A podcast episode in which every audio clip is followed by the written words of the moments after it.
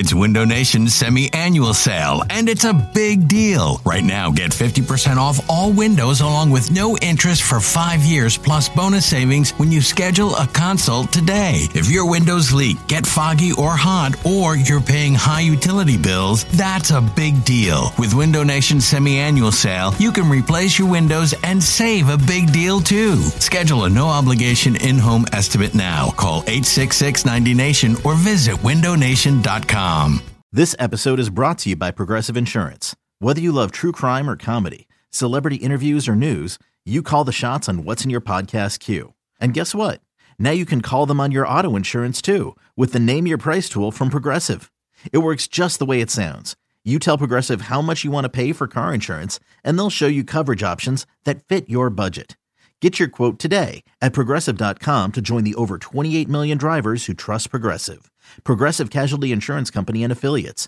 Price and coverage match limited by state law. Mom deserves the best, and there's no better place to shop for Mother's Day than Whole Foods Market. They're your destination for unbeatable savings, from premium gifts to show-stopping flowers and irresistible desserts. Start by saving 33% with Prime on all body care and candles. Then get a 15-stem bunch of tulips for just $9.99 each with Prime. Round out Mom's menu with festive rosé, irresistible berry chantilly cake, and more special treats. Come celebrate Mother's Day at Whole Foods Market.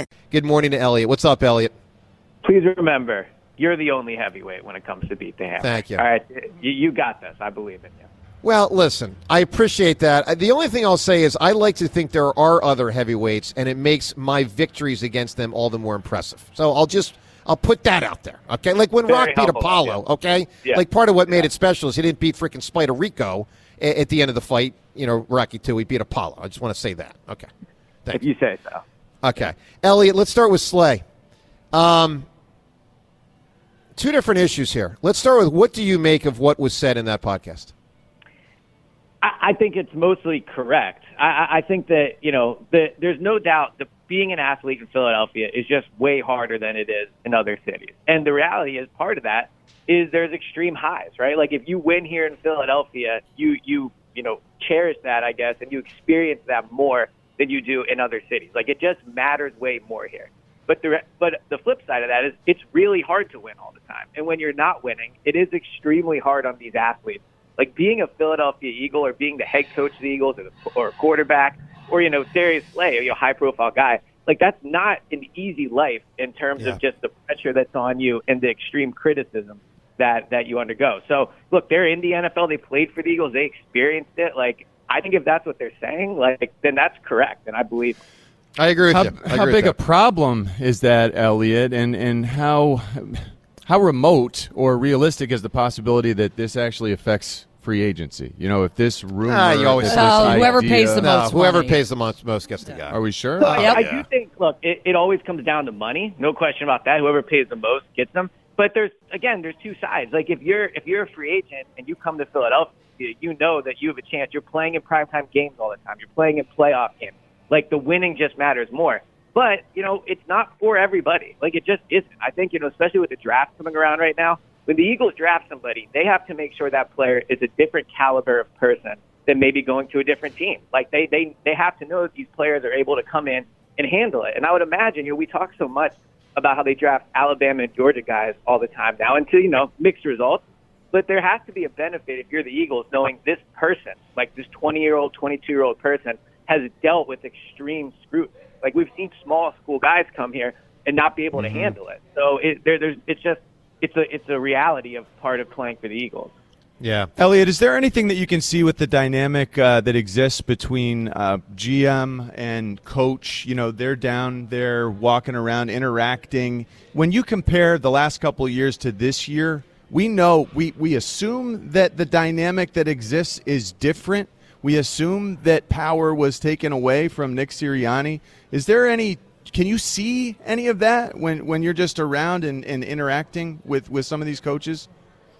No, I mean it looks it's the same to me as as it always has. You know, I, mean, I don't know if you're mm-hmm. talking about between Howie and Nick or Nick compared to other head coaches, Yes. but you know, I, I don't think you know Nick is not walking around like he's uh, you know a fake head, Head coach. hung. Like, I, right. yeah, no, I, I mean, I, I think the the vibe I've gotten from Nick being down at the combine, And then even at his season-ending press conferences, like he is an extremely motivated guy. I thought a quote that really stood out to me at the end of the season press conference was he feels like he needs to prove again that he that he should be the head coach. So I, hmm. I don't get like a sullen sense from Nick. I don't sense any tension between Howie and Nick. I mean, you know, it's not hmm. fun, I'm sure, to get up there and and have questions asked about last season. And the first question, the whole press conference is about how the season collapsed. Like, I'm sure that's not enjoyable but I but I don't sense any different kind of mix. that makes sense. Yeah, Eliot Shorr-Parks with us here, back from the combine uh, over the last couple days. Eliot, uh, back to Darius Slay for one moment. I'm curious if you think there is a chance that even though he's one of their best players, they show him the door because they're tired of his whatever presentation, his public comments on all sorts of different topics. I mean, to me, he'd be the most intriguing guy they could get rid of to signal that they want to take a step back, uh, re- redo the salary cap a different way, and have a different type of locker room. Do you think it's possible with Slay? I think if, if they move on from Slay, it would be just because they feel that he would be a declining player. I, I think Slay as a as a person, in terms of the comments he makes, you know, the, like Twitter, all those things, I think they think very, very highly of Slay in the building. Like a lot of the, like I'm sure this comment that we're all going to be talking about today about how it's hard yeah. to play in Philadelphia, they they probably are in the NovaCare saying they agree. Like so, I, I don't think they see it as a distraction. I don't. But think do they, they want it. him saying that? But do they want him saying? That? I mean, he, I can't even remember all the stuff he said that irritated me. But I know this: over the last four months, he has said a lot that has irritated me. A lot. Yeah, I, I don't think they care. I like. I, I think they they they like. I mean, he, he was voted a captain. The way Nick talks about him, both on the podium and just when you're around Nick, like I, I think they they really like Slay. Now, yeah. if they want to go younger at corner, right, and they and they feel like sure. there are free agents to be signed or corners in the draft, maybe they move on from him because of that. But if they move on from Slay, I don't think like his personality or what he says will be a part of it. Another day is here, and you're ready for it. What to wear? Check. Breakfast, lunch, and dinner? Check. Planning for what's next and how to save for it? That's where Bank of America can help. For your financial to-dos, Bank of America has experts ready to help get you closer to your goals. Get started at one of our local financial centers or 24-7 in our mobile banking app. Find a location near you at bankofamerica.com slash talk to us. What would you like the power to do? Mobile banking requires downloading the app and is only available for select devices. Message and data rates may apply. Bank of America and a member FDIC.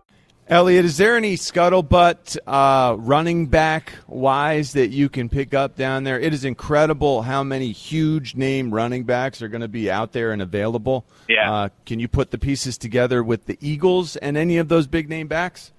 Well, I think the good news for the Eagles is because all those big name backs are available, it's going to be a tough free agency market, I think, for Swift. You think about a few yeah. years ago when Miles Sanders got the 12 million fully guaranteed, or I guess last off season when he got the 12 million fully guaranteed. Like he was arguably the best running back on the market. You saw a lot of guys get franchise tagged uh, last offseason, and it doesn't seem that's going to be the case. So I think that with Miles, and there was certainly some, you know, coaching staff you saw in the Super Bowl, they maybe didn't trust him a ton, but I think they just got priced out of Miles. I don't think they're going to get priced out of D'Andre Swift. Um, now maybe they they want to target a running back in the draft, or you know maybe they do feel like a Derrick Henry or you know something like that makes sense. But I think the good news is, is you start to read the tea leaves with the free agency market, is that Swift, the idea of him getting what Miles got, I just don't think that's going to happen. Right. Does the salary cap bump mean less than what we might make of it as fans because everyone got it? So it just automatically adjusts inflation wise?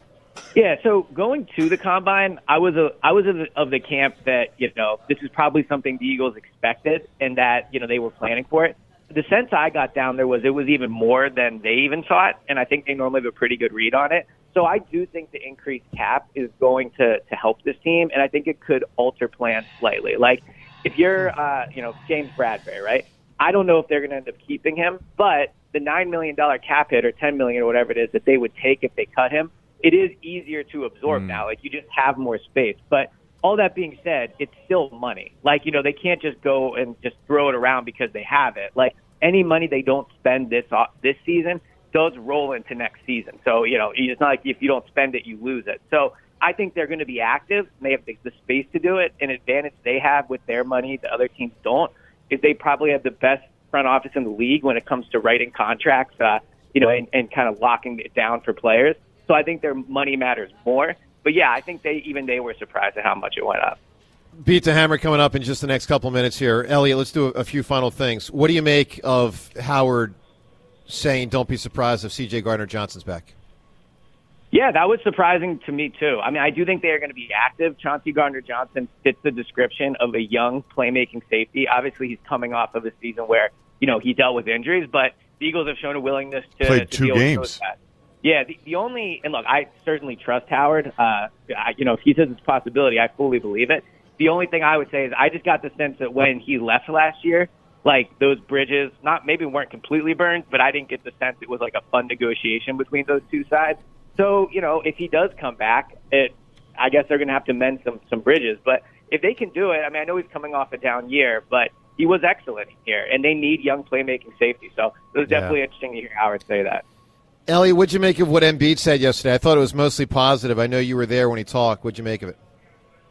So I know it was mostly positive in the way that it wasn't like catastrophic news, but I personally was was disappointed. Like when I saw hmm. that he was going to talk, I thought it was going to be a much more positive update. Like maybe he had practiced or he feels like he's going to start ramping it up. It felt like we didn't get any news yesterday, and to me that felt like bad. Like I, I you know, just from my experience being a Yeah, the only news is he said he intends to play. I mean, I would say the news is he said he Right, intends to play. that. But like we knew Right. everything he said yesterday. We knew, like through through reports, which are basically Embiid saying it. That you know he wants to play this year. You know the timeline and all that. So I was hopeful yesterday that we were going to get a more positive uh, update. So the fact that that didn't Yeah. come, I found discouraging. But I guess you're right that he didn't come out and say it's over. So you know, it, with Embiid, that's that's certainly a Yeah. positive. All right, Eliot, last thing. Uh, we've talked a lot about the Phillies here today. We're all chiming in on things about this season that we're excited about and looking forward to. Give me something on the Phils on the positive side of the ledger you're looking forward to. Yeah, on the positive side, I mean, I guess I would say I don't know if this would qualify as positive, but I am just excited to see this team with real expectations. Like it's really been Yeah. something when you compare to the other the other the other teams. Like they're they're in the same boat as the Sixers now, where they have been to the playoffs a few years in a row and they have not won it. So I'm just excited to see a how they handle the pressure, but I'm really interested to see how the fans treat them. Like are, are like are they going to get That's true. if they come out to a slow start? Are they are they going to be expected to win? Or are they still just kind of like the feel good team that people treat them as? So I'm excited for it to get started back up, but I'm very interested just to see how this season goes from a pressure perspective and how the fans treat them. Well, you know, Eliot, great point, and I'll say this: it's similar to something I referenced earlier. I really hope this doesn't turn into like it has been with the way most of us have reacted to Sixers regular seasons, which is wake me up when the playoffs start. I know Well, my team's going to make the playoffs. Wake me up when it starts. They've disappointed me in the playoffs. Like I don't put the Phillies in that category. I hope other people don't, but maybe they do, because the Phillies have gotten to the playoffs two years in a row and haven't won.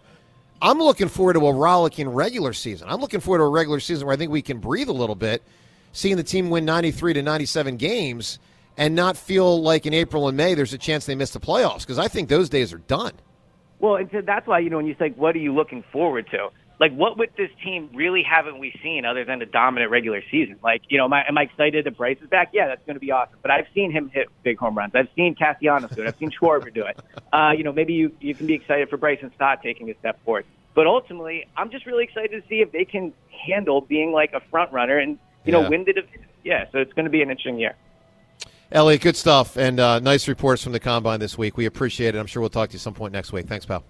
Yep, talk to you there. All right, Elliot Shore Parks.